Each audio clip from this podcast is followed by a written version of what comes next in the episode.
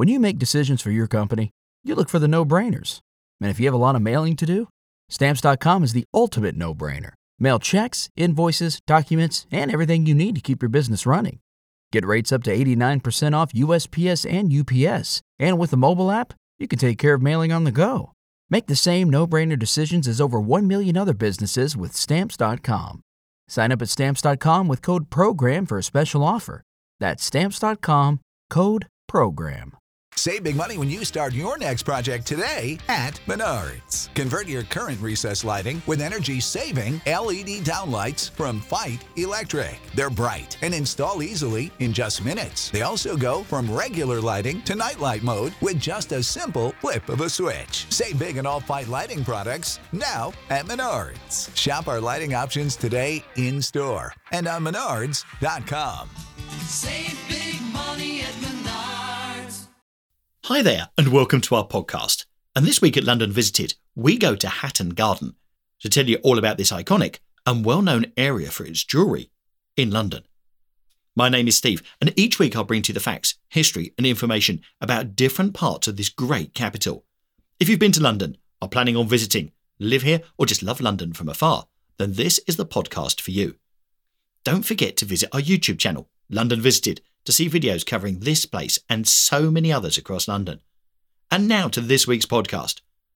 Hatton Garden is a street and quiet commercial zone in the Holborn district of London, abutting the narrow precipice of Saffron Hill, which then abuts the City of London. It takes its name from Sir Christopher Hatton, a favourite of Queen Elizabeth I, who established a mansion here and gained possession of a garden and orchard of Ely Place, the London seat of the Bishop of Ely. It remained in the Hatton family and was built up as a stylish residential development in the reign of King Charles II.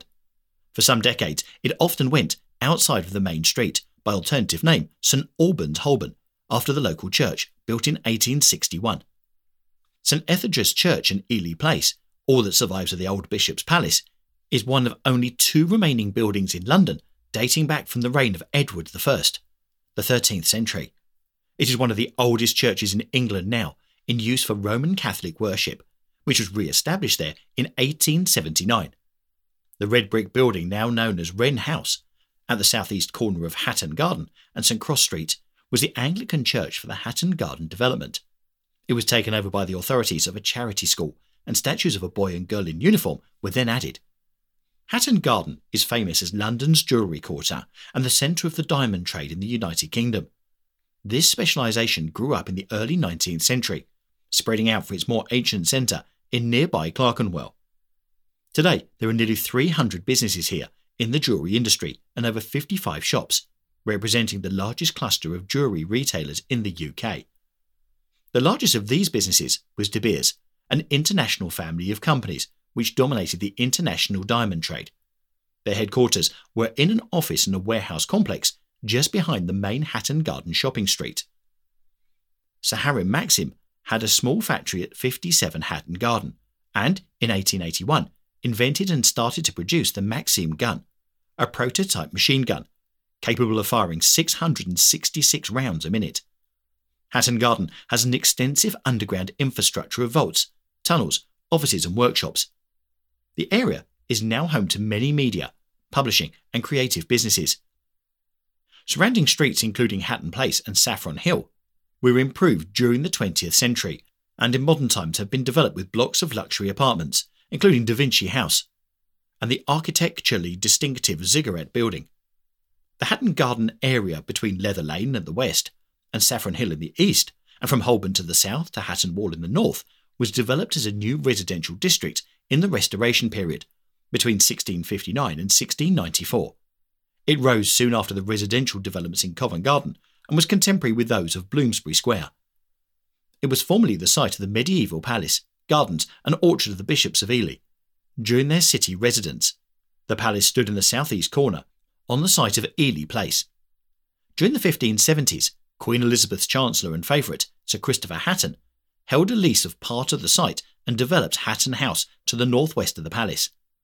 In 1581, he obtained more permanent grant from Queen Elizabeth during a vacancy in the see and after his death, it passed into the possession of Lady Elizabeth Hatton, the widow of Sir Christopher's nephew, Sir William Newport, who changed his name to Hatton. At her death in 1646, during the English Civil War, it reverted to Christopher Hatton, 1st Baron Hatton, a close associate of Charles II in his exile in Paris during the Commonwealth period, 1649 to 1660. The bishops disputed the Hatton's title, but under the Protectorate, Bishop Matthew Wren was a prisoner in the Tower of London, and the palace itself was sequestered to parliamentarians' use, and it was badly damaged. To raise money, Lord Hatton granted a long lease of the site in 1654, which became effectively permanent in 1658, though he retained the freehold. In 1659, John Evelyn observed Hatton Street, Hatton Garden Road, being laid out from south to north, hard against the west side of the palace, as the beginning of the new planned town district. Speculative builders took leases to construct tall and spacious adjoining houses to attract wealthy men at court, city officials, and country gentlefolk wanting London homes, convenient for Clerkenwell and the Inns of Court. In this way, a varied but harmonious townscape, with attractive detail of porches and interior panelling, grew up on a rectangular grid of new streets. Charles's Street, at first called Cross Street, was laid west to east as a continuation of Greville Street, and the Bishop's Orchard, which the Hattons had laid out as a walled knot garden with a central fountain, lay north of that up to Hatton Wall. Hatton Street followed the line of its central path. By 1666, the year of the Great Fire, the development had advanced north to form two principal blocks up to the line of St Cross Street, then called Little Kirby Street.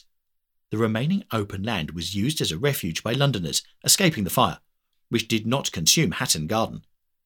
After Lord Hatton's death in 1670, the northern sector up to Hatton Wall was completed by 1694, in the time of his son, Sir Christopher Hatton, 1st Viscount Hatton.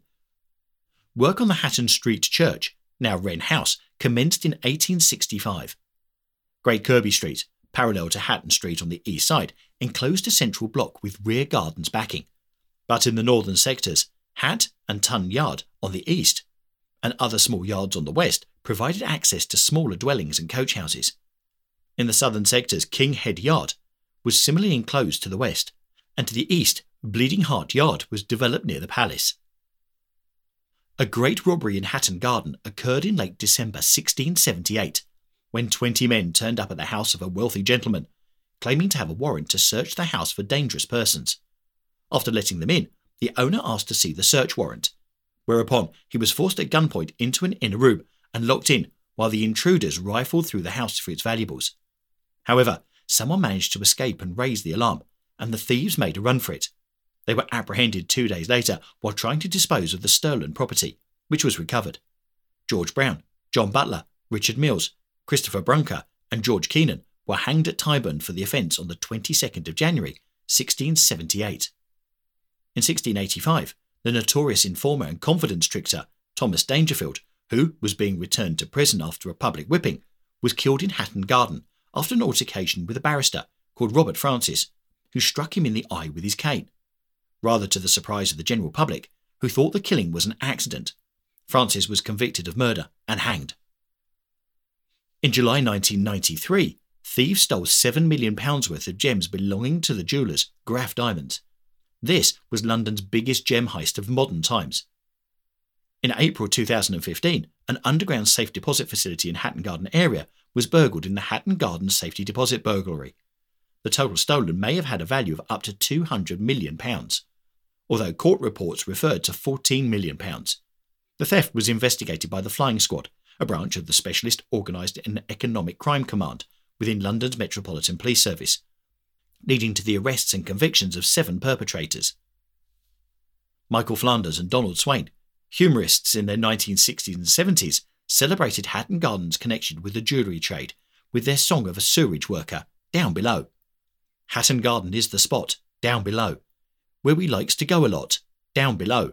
Since a bloke from Leather Lane dropped a diamond down the drain, we'll be going down there again, down below. In Ian Fleming's novel Diamonds Are Forever, James Bond visits the fictional House of Diamonds in Hatton Garden, where he meets the mysterious Rufus B. Saye. So, I hope you've enjoyed our look at Hatton Garden. And it's interesting to see that great robberies took place many, many years ago and not just as recently as we know about. Whatever podcast service you use to listen to this, please do subscribe to get updates on new shows and also please leave us some feedback. please let me know any places you'd like us to feature in future podcasts. And you can let me know through our website, www.londonvisited.co.uk. You can email me directly on londonvisited at gmail.com, or you can contact us on Twitter and Instagram on at London Visited, or you can go through Facebook on at The London Visited. Thanks for listening. Really hope you enjoyed our podcast, and we'll see you soon in the next one. Bye. Did you know that most vitamin D3 supplements come from sheep's wool?